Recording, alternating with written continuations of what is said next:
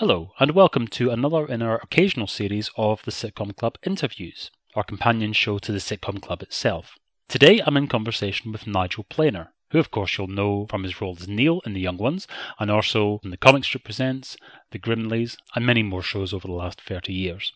I began by asking Nigel about his favourite sitcoms as a viewer before he began his acting career. As a kid, I remember um, Till Death Us Do Part, Steptoe and Son, Dad's Army is a bit later. I think that's probably because I became an actor quite quickly. And as I understand it, your very first sitcom role was a Brian Rix piece called A Roof Over My Head, which you had a role in, and oh, also. Oh, yes, I did. I had a role in that, but I'm not even sure if that was my very first one. My very first one might have been in the Harry Worth show. How's Your Father? Now, I don't know which one of those came first, but in my memory, which may be very faulty, says that Harry Worth came before the Brian Rix. I believe, let me just check. Oh, actually, I believe Brian Rix was 77 and Harry Worth, according to our notes here, was 80. Oh, blimey. Aside from actually getting the roles themselves, which I guess would be to your advantage in terms of working up your resume as an actor, were getting those parts, were they useful experience in as much as they allowed you to see up close mechanics of sitcom recording and the television studio environment? Yes, they were very interesting to work in and see how it all works. Mostly the rehearsal room, because I'd been to see some sitcoms being recorded. A mate of mine, uh, dad, worked in the BBC and he used to get us tickets. So i I'd sat in the audience a few times when I was even younger. I saw something called The Walrus and the Carpenter being recorded with somebody Griffiths. I think I even saw an episode of Bootsie and Snudge or something like that with Alfie Bass in it. If it wasn't Bootsie and Snudge itself, it was a sort of spin off, a later version, still with Alfie Bass in it. So I can remember seeing how sitcoms got recorded from a really quite an early age. Can't have been that early because how, how old are people? Uh, you know, what's the age restriction on being in the BBC? But it, I certainly wasn't 16 I seem to remember I was 13 or 12 or something like that. Maybe the age restriction has you know been put on later, or maybe we just got snuck in because of the guy's dad. I think that certain shows may have had particular age ratings, and I guess also it might have depended on the studio. Like Bootsie and Snudge would have been, I guess, at Granada, whereas BBC Shepherd's Bush and they may have had different rules. Uh, well, it was definitely not Boots and Snudge then because it was Alfie Bass but it would have been some a later incarnation of that because Granada's up in Manchester and it wasn't in Manchester. I'm in. I was in London.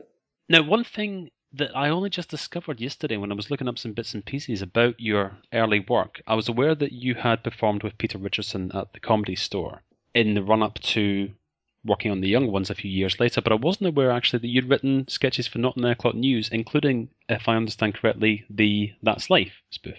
That's right. Well, when you say including, that's a bit of a grand way of putting it. It was just that sketch, actually. We wrote, myself and my brother Roger, who, who went on to write quite a lot for Not the Nine O'Clock News, wrote some sketches. And he was writing sketches with his friend Mark Smith, who worked on LBC for years. And I wrote some sketches with my brother Roger. None of them got used except for this That's Life sketch, which was basically Roger and Mark Smith's sketch which myself and Peter Richardson added to. So that's the only sketch that got on and got on the records that I had anything to do with. My brother went on and wrote quite a lot for them, and then went on to write for um, Alas Smith and Jones as well. In the run up to the Young Ones, I just understand it initially when the Young Ones was conceived, it would have been Adrian Edmondson, yourself, much missed Rick Mayall, of course, and also Peter Richardson as the foursome. But as I understand it, there was some kind of conflict with Peter Richardson and perhaps the BBC, and he decided not to continue. Yeah, that's roughly it. I think it was an unknown quantity. You know, Ben Elton was writing scripts with Rick and Lisa, and he wrote the four characters, the students, and Alexei, and we happened to be those four characters, as it were. But the BBC were not necessarily committed at the beginning to buying a whole comedy, already formed comedy team. A broadcaster usually likes to make their own teams up. You know, even Monty Python was a broadcaster's made team. I don't know quite the ins and outs of it, but certainly there was a certain amount of conflict between Peter and the BBC. Uh, not so much with the BBC, but he saw it a different way, shall we say. They had artistic differences, him and um, the producer, Paul Jackson. You know, so we saw other people for the role. Now, that was precisely what I was going to ask you next. Between Peter Richardson opting out and Christopher Ryan getting the part of Mike, were there other people? Were there other names in the frame for that role? Oh, there were hundreds. It's a wonderful game. You know that game when you say, God, James Caan turned down One Flew Over the Cuckoo's Nest, or that kind of. Do you know what I mean? Yes. All the people who didn't do it. But I think it would be unfair to say to Chris, oh, look, you were 50th on the list or something. But I mean, at the time, casting went mad. You know, everybody said, well, Christ, if we're not going to have Peter, who could we have? We went through so many people and auditions and thinking about it and everything. But Chris, the moment he walked in, was uh, the man the absolute man. We all just immediately agreed that that was the right guy. And of course, with your work in the comedy store and then with the two individual stand up shows that Paul Jackson produced, Bang Bang Out Go the Lights, of course, you had worked with Adrian Edmondson and also Rick Mayall for many years by this point, hadn't you? That's right, yes. And Alexei, yeah. And it does come across even I mean, uh, when I was watching the shows at that time, I was only a youngster, and then of course I revisited them years later when they came out in VHS and so on. But it does come across that there is a tremendous amount of energy, and Rick Mayall, for example, looks like he's just absolutely bounding with ideas and energy, and just constantly full of beans. Is that am I reading that correctly? Yeah, it was a lot of energy, and there was a lot of yeah. Was, we by that point we were well cranked up, as it were. We were on form. We had been working together for two or three years. We'd toured Australia. We'd done the comedy store, the comic strip, the comic strip tour of England, the comic strip tour of Australia. We'd all done bits and pieces of tellies, myself and Peter doing Friday night and Saturday morning, and as you mentioned, Boom Boom Out Go the Lights. We'd been having various stabs at getting on telly, and by the time we got to the young ones, it was quite explosive, really. One thing that has caused quite a bit of debate on the internet is this issue of the mysterious fifth roommate. I wonder if you can shed any light on this at all. There's a number of stills from the show, and including a couple of production stills, which have in effect what looks like a second Neil in the shot. There's one, for example, there's some post photographs for the four of you, and in front of you is another hippie character with hair right in front of the face. And this has actually led to a vast debate online on websites like the Easter Egg Archive and so on, where they've debated who is this mysterious fifth roommate. I think there was a sort of a lot of intention. There was also a lot of subliminal flashing of images. I don't know if you remember that as well. Any kind of spooky trick that we could do, we did. And the idea as in any student digs, that there's one bloke there who's who's just been sitting there. And yeah, we did always try and get you know one scene when there was a bloke just sitting there in the in the corner. Do you know I can't even remember whether it was the same bloke each week or not. Um, might have been a different bloke if his face was covered in hair. But we did bung in a, an extra mystery person.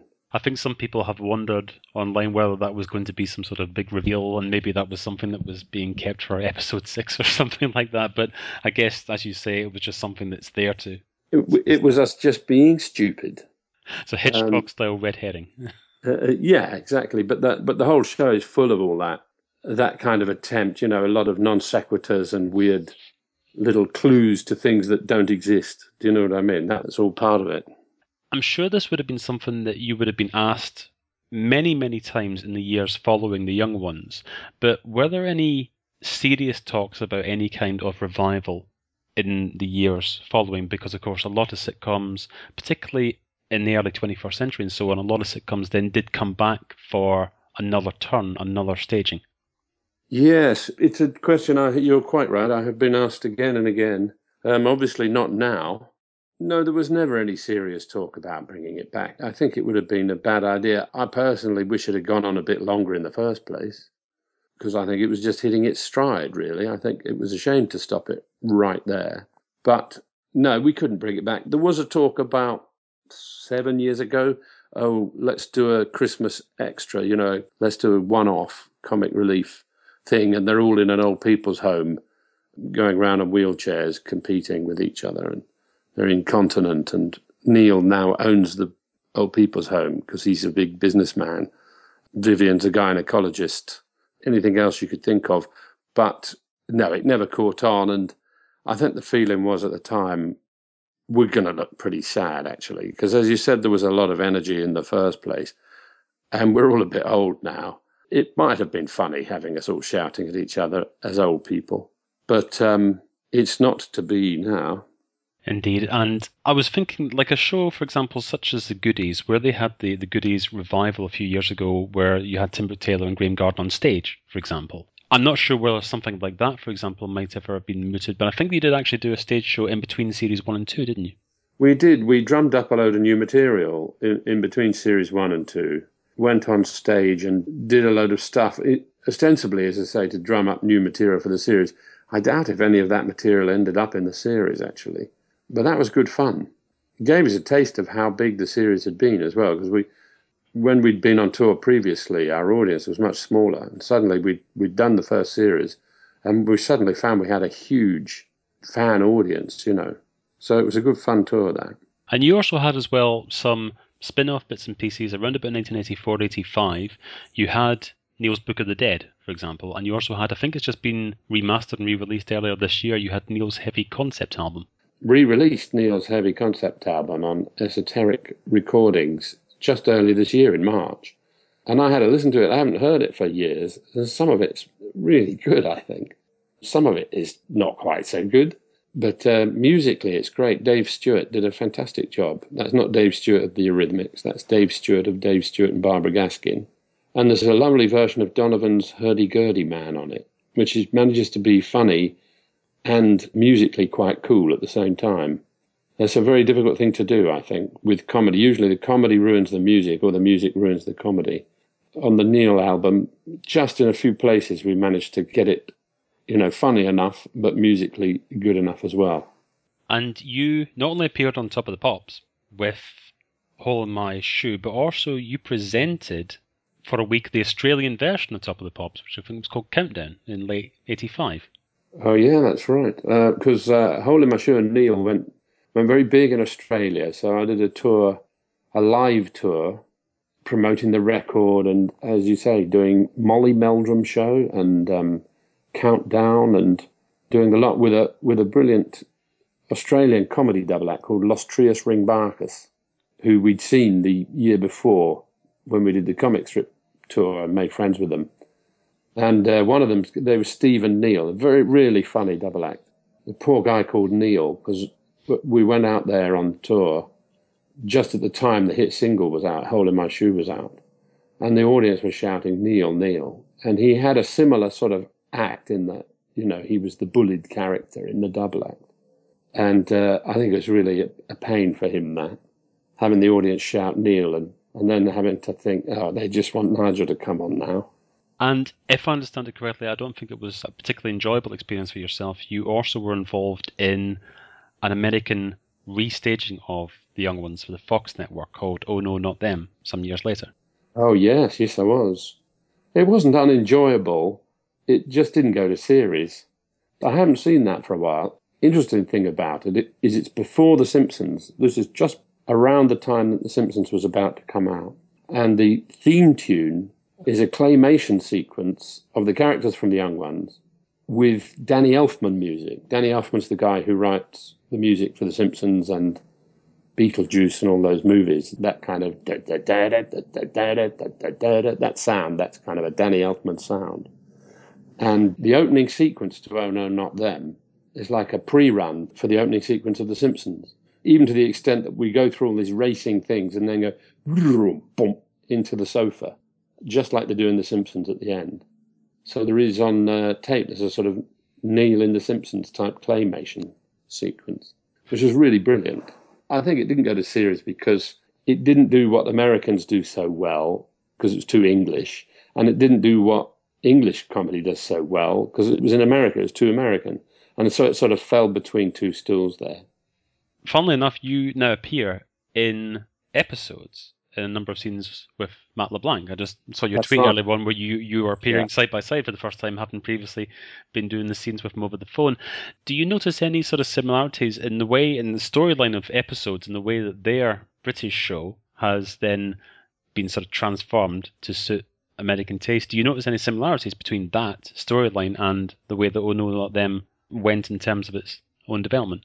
Well, uh, not really. No, I mean, it, obviously there are similarities because it's English material being done in America. But as I said, they didn't do what they did with Pucks, the series in episodes, um, because David Mirkin, who used to write Bob Newhart show and now actually is a writer producer on The Simpsons, he was our writer producer, and he was kind of not slick enough. He wasn't going to do what they do in episodes. He wasn't going to recast it all with fat people, going to cast them all as thin, good looking people and make it all slick and whack, you know, sort of like the Americans do so well. Everyone's really nice, really. He was a real uh, fan of British comedy and he was trying to do it as British and anarchic as he could.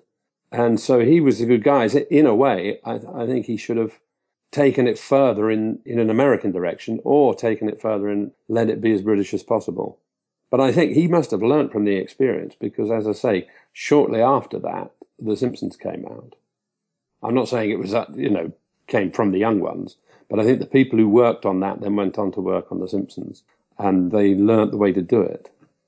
And the last point I wanted to ask you with regard to Neil and the young ones when we're talking about all of those, for example, spin offs that you're doing in 84 and then the American restaging and things like that, did you ever find it sort of odd or in any way just slightly disorienting having portrayed the role in the series and being given direction? I presume it would have been Geoff Posner throughout the series. When you're then being given direction from someone else in a completely different set of circumstances, say, for example, when you're on the Australian pop show, is that unusual? Is that a strange way of working when you're still playing the same part, but suddenly everything else around you is different?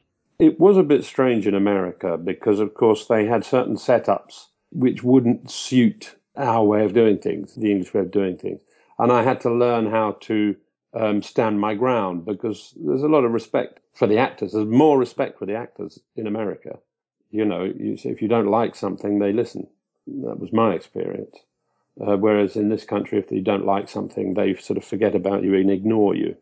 But in Australia, on the whole, most of the Neil project, I got so used to being Neil at any time of day or night, just shove the wig on and, you know, go on live TV, do a, live interviews over the phone, whatever. And I found him very adaptable. I did a live show, recorded shows. You know, he sort of took over my life, really. So I wasn't really so much taking direction as being a weird, downtrodden hippie superstar. And I mentioned earlier on that Young Ones came along October 1982 and that you'd been doing bits and pieces on television before then, but of course you had already been seen on television throughout 1982 because by the time Young Ones arrived, you were already halfway through the second series of Shine On Harvey Moon. That's right, yes. Initially, you're playing opposite Kenneth Cranham, and then again restaged in 1995 or a further series in 1995 opposite Nicky Henson. How did you find that in terms of it being a comedic drama, but one without a studio audience, and yet it's still your free walls and multi camera setup? I love working like that. I think it's a shame they don't do it so much anymore. You know, three cams instead of these long single cam setups. You just do things in little bits. It allows for comic timing much better and not interrupted by audience laughter. I think it makes for some really nice scenes. It does make things look a bit old fashioned because it's the way they used to do drama and it's all a bit indoors. Everything has to be in a set usually. But I used to love doing that. And Baz Taylor was a brilliant director of that particular medium. It was strange going from the RAF haircut of Shine on Harvey Moon to Neil sometimes in the same day. You know, if we had a live performance in the evening as Neil, and I'd been recording during the day. Yes, it got quite stressful in a way. And then, of course, after Shine on Harvey Moon, I went on to do Roll Over Beethoven. And that was at the same time as we were doing the Young Ones live on stage tour. So I was working in Elstree in the days, and then each night I'd be in a different town in England doing the Young Ones tour. There was quite a conflict of interest going on. And when you were in the initial series of Shine on Harvey Moon, from 82 through to I think 85, and then You were in the final series in 1995, and in that time, of course, television production and television budgets, and just basically all of television itself had really undergone quite a transformation in terms of evolution of like independent production companies coming along and perhaps budgets getting a little bit tighter. Did you notice a big difference between the two series, jumping from 85 to 95? I've noticed a big difference nowadays, yes, definitely. But I can't say that there was a big difference with Shine on Harvey Moon um, that later season, except if I think back over it, it seems to be almost all on location. So even if we were using two cameras, the cameras, of course, became much smaller. I think it was the Bill was the first program to use those uh, very, very mobile, cableless new camera equipment, which sort of revolutionized the way location filming could be done. I mean, I can remember doing something called King and Castle just before the bill, and we had uh, to do a car chase, and the camera car was following us. You know, the battery and all the crew were following us, and we had to have a piece of cable between the two cars. And if we drove too fast, it pulled the plug out the cable, and we had to go back. And that's how we did a car chase. So yeah, I definitely noticed that the new equipment really transformed the way you could film. And I was going to ask you about King and Castle. How did you enjoy that series? Because of course that was by the creator of the Sweeney, Ian Kennedy Martin. That's right. Yeah, it was a big learning experience because it's a completely different sort of show. That I think I found the acting quite hard because you have to be sincere and mean what you're saying instead of trying to take the piss all the time, which is what I'm good at. I found it quite hard to carry the show like that and be dynamic enough in that straight role. I think I, managed and I learnt from that and went on to play several other straight roles. That was a learning curve, really, jumping out of the even things like Harvey Moon. I was playing a, an idiot, which is a funny character, Lou Lewis. And uh, King and Castle wasn't a funny character, and it, it took some getting used to. And you can sort of tell over the course of the two series. In the second series, there are some more light-hearted plots, whereas the first series is a bit more gritty. Presumably, that was an intentional change over time. Perhaps it's trying to find. Yeah, maybe. I mean, it could be just because they got me with Andy Latour. We wrote some of the episodes of the second series. It could well be that it, that's just my influence. I mean, it could be that. I, I wasn't aware of that actually. I also wanted to ask you about the comic strip as well. Um, the comic strip you initially appeared in the first batch in 1983, that was a show which again caused controversy in its own way, which I guess would have been partly intention because Channel 4 wanted to make an impact. But that must have been quite an eclectic series to work on because, of course, you'd be doing a different character and different set of circumstances each and every time. Yeah, the comic strip was great like that. I mean, the original intention was mine and Peter's double act. There was a treatment knocking around the year before that, which was just going to be the Outer Limits. That was uh, me and Peter's double act, which was going to be different episodes each week. That's what Peter and I had always had in mind. And then it grew into let's have the whole comic strip because you know what I mean. Let's have everybody. It's meant that it's a, a harder series to sell because abroad and television channels like to buy. You know, if you think of something like House, very very successful series, they like to buy you know 126 episodes, and they're all roughly the same format. And the comic strip, of course, is is harder to sell like that because each one's its own little film, and some of them are better than others, and some of them have slightly different casts. There's usually a core cast member in it, but they're not always the same casts, which makes them very inconsistent. That's the beauty of them. And those other kind of series run out after five years or something, whereas the comic strip, we're still making comic strip films 30 years later. So I suppose it swings and roundabouts in that sense. And the majority of comic strip episodes, occasionally you'll have one which is maybe revisited later on, but the majority of them self contained, but one sort of took on a life of its own, and that was Bad News Tour, followed by more Bad News, and of course you had albums and you had your live performances and so on particularly more bad news. I mean, that again, to myself as a viewer, it looks like it's an immensely enjoyable thing to record. I'm thinking of the sequence with yourself and Gerard Kelly as a director explaining to Den, "You've got to look mean," for example, when you're making the music video. Um, again, it just it comes across as if you're enjoying it, if you as an actor are enjoying it, then that's going to come across to the viewer. Yeah, it was good fun. It was an absolute fucking laugh doing um, bad news And we sort of carried on that, the four of us just bickering at each other in four men in a car and four men in a plane. I mean, that was just, in a way, that was bad news revisited from my point of view. It was, it was just the four of us in a confined space, just being horrible to each other. And there's something, I don't know, I get, I get so nostalgic about that. You know, the four of us sitting in that van in bad news, improvising. And just, as Peter says on one of the albums, you know, Adrian says to him, You're just fucking about, aren't you? And Peter says, Yeah, we're fucking about, fucking about. We're just fucking about. it was great fun. We carried on with four men in the car and four men in a plane. I mean, half of those arguments are real anyway. Stuck in that plane and it started to rain in Spain.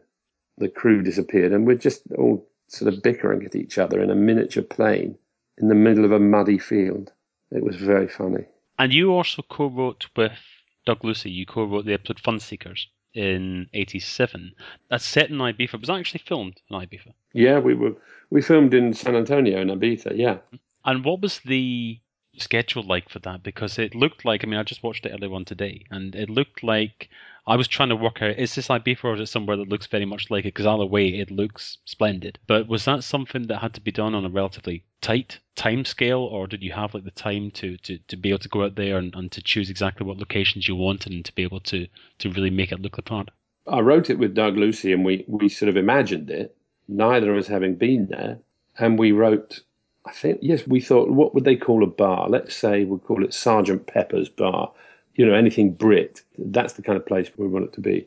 And then I went out there on a location recce with Peter. That's when we really sorted out the look of the thing. And uh, Peter and I had maybe four days, five days. We just saw the whole island. We went everywhere, all over the whole island. And sure enough, there was a Sergeant Pepper's bar.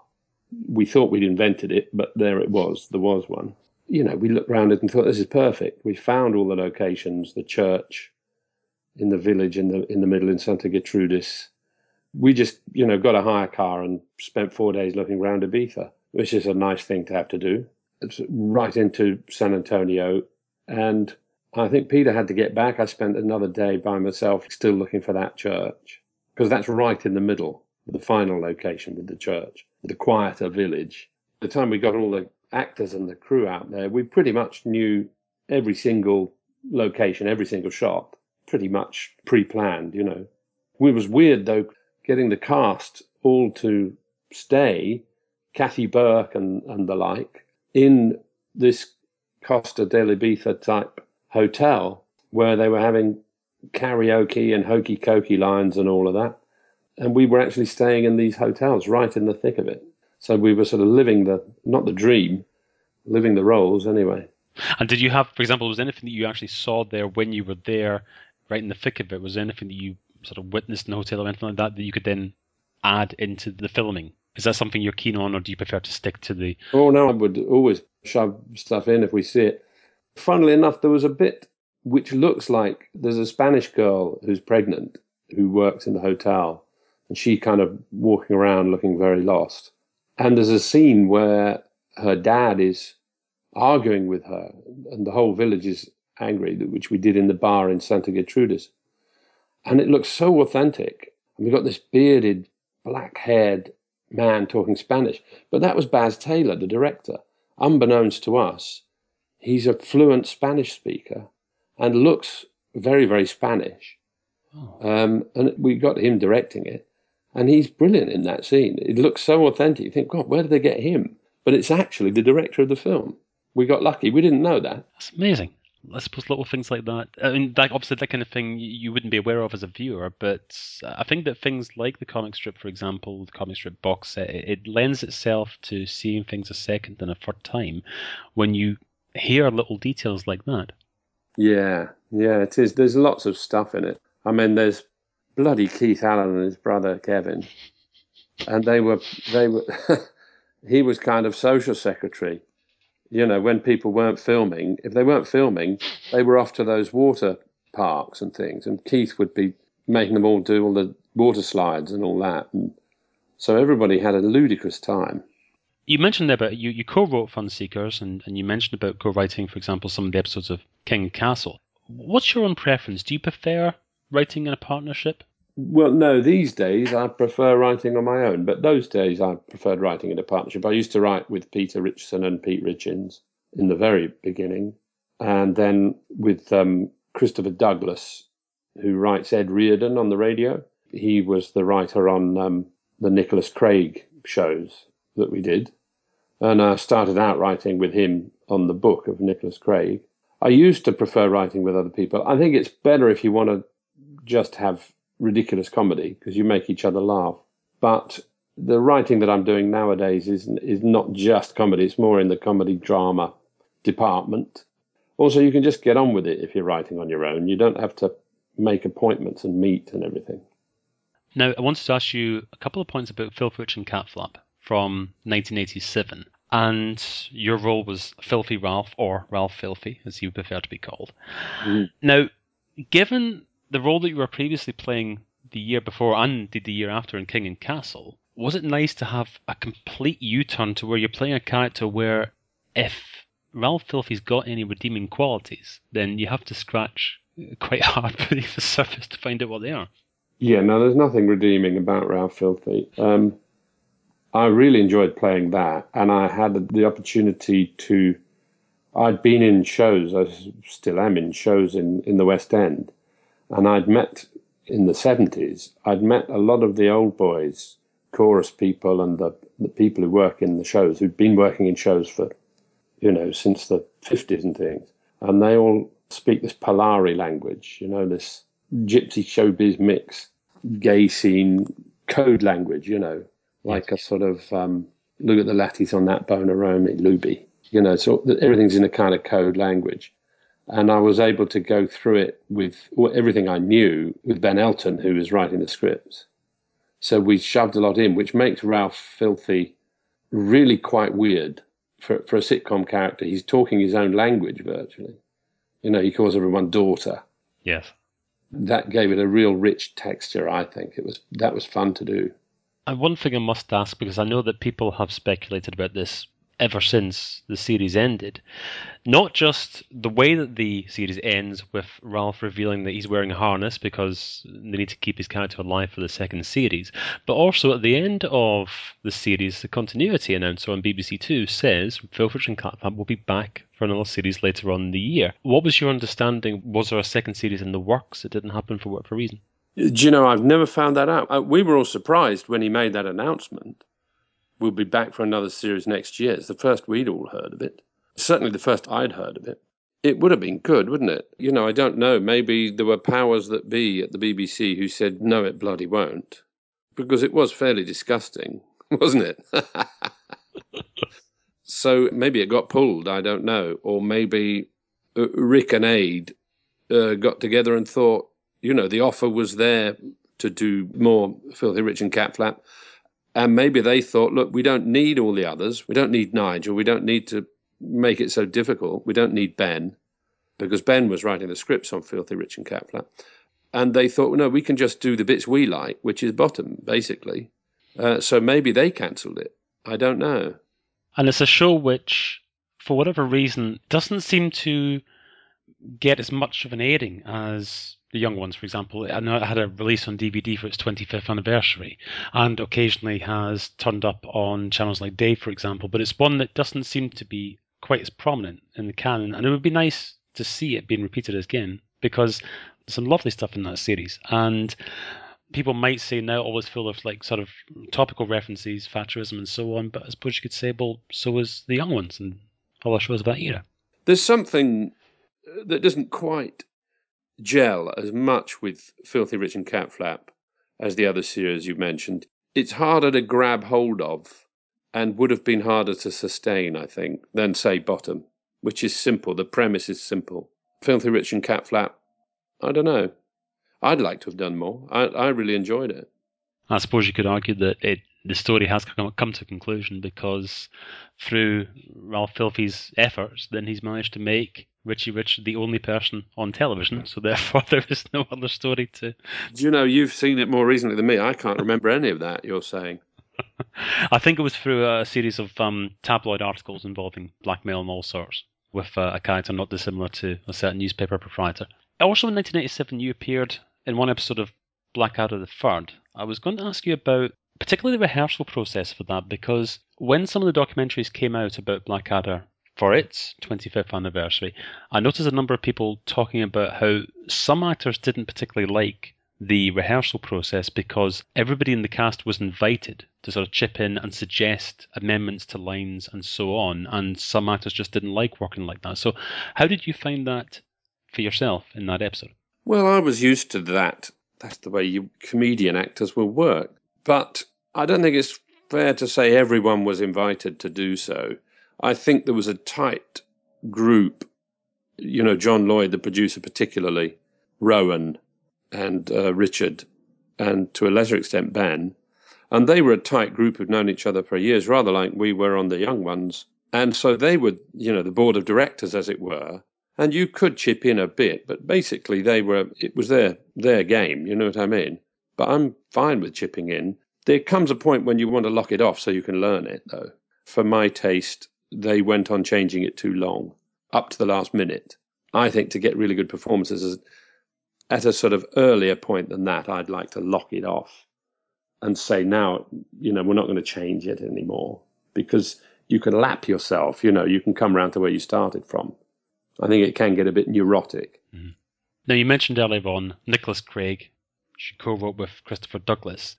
Have you ever encountered anybody in the acting profession who has ever perhaps taken offence from anybody who said, "Oh, you know that particular line of Nicholas Craig's that wasn't in my direction, was it?" Or alternatively, has anybody said to you, "Do you know I know somebody exactly like that that you're portraying? I know exactly who that's based upon." I've met hundreds of people who think it's based on them. In fact, one dear old actor said, "How did you know I collected Victorian chamber pots?" and between us, we know a lot of actors, and we got you know we got it quite accurate, I think. I'm less likely to meet the ones who disagree with it because they're not going to, you know, make a point of saying they dislike it. On the whole, I've met people who, who say, oh, I show it to the cast in every production I'm in. That's more likely to happen.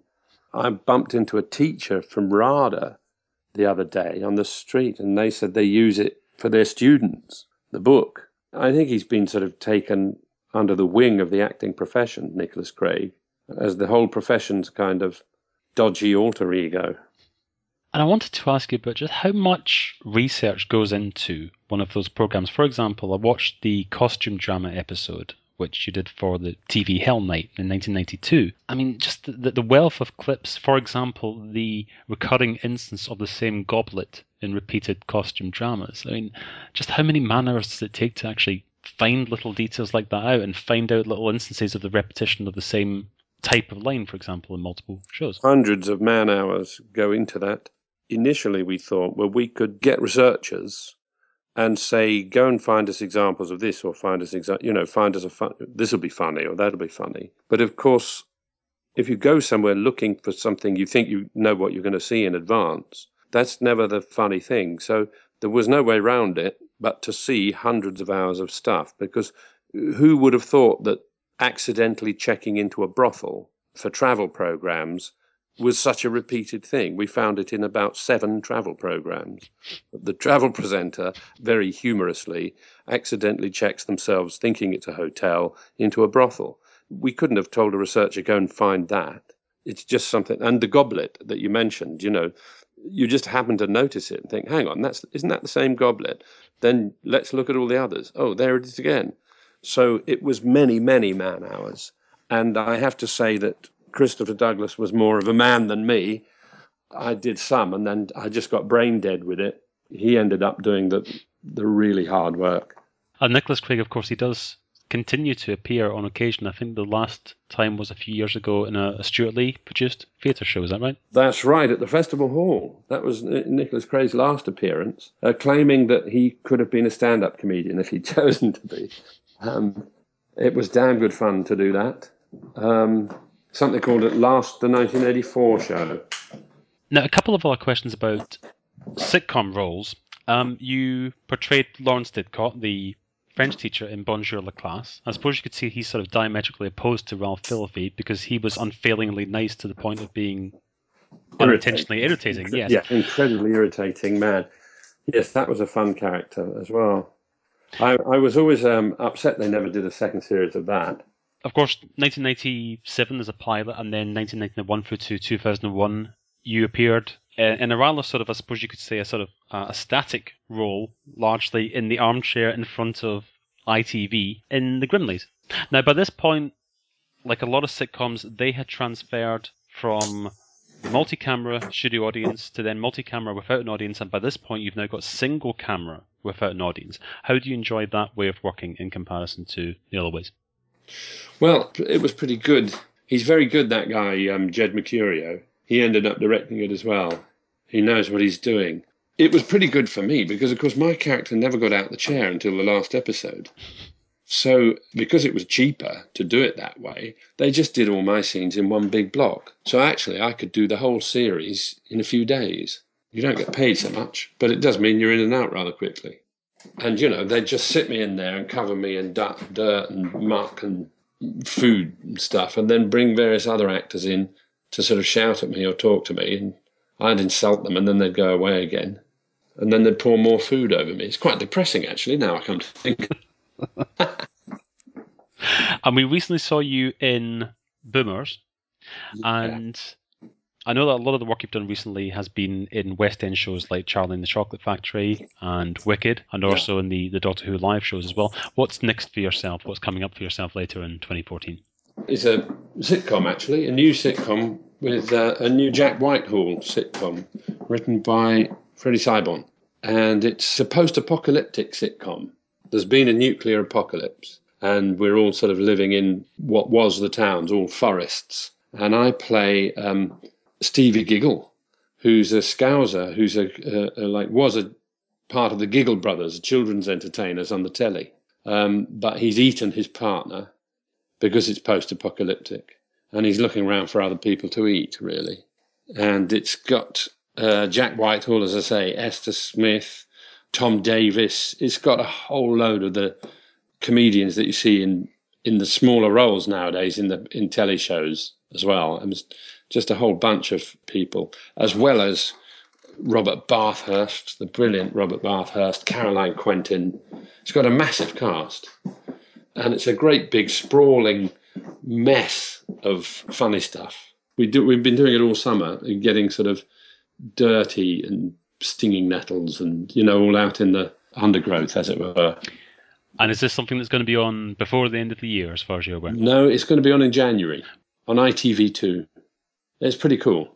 Nigel Planer, I want to thank you very, very much indeed for joining us today on the Sitcom Club. It's been lovely speaking to yourself. And just to bring the conversation full circle, because you mentioned right at the outset about watching Dad's Army as a viewer. For anybody who hasn't seen it, I definitely recommend you visit YouTube and type in "Who do you think you are kidding, Mr. Hitler? Idiot bastard band," and they will see yourself performing the said Oh, that's music. right. Yeah, yeah. And you're actually you're actually doing the, the, not just not just the, the cut down version for the, the TV show, but you're actually doing the full lyrics that I guess most people haven't actually heard. That's right. We do the whole song. The idiot bastard band. Yes. With the with the late Simon Brint from Raw Sex, the wonderful Simon Brint on keyboards. As Nigel Planer mentioned, Cockroaches will be on ITV2 next year, produced by Big Talk Productions. Now, if this is your first time listening to the show, we're normally to be found at the Sitcom Club on Twitter, or alternatively, the Sitcom Club on Facebook, or just plain old sitcomclub.com. On that latter link, you can find all of the previous episodes of the show going all the way back to April 2013. There's well over 50 episodes in the archive now, and you can subscribe to them using iTunes or your preferred podcatcher. All the details are on sitcomclub.com. Meantime, we'll be back next week. Thank you for listening to the Sitcom Club.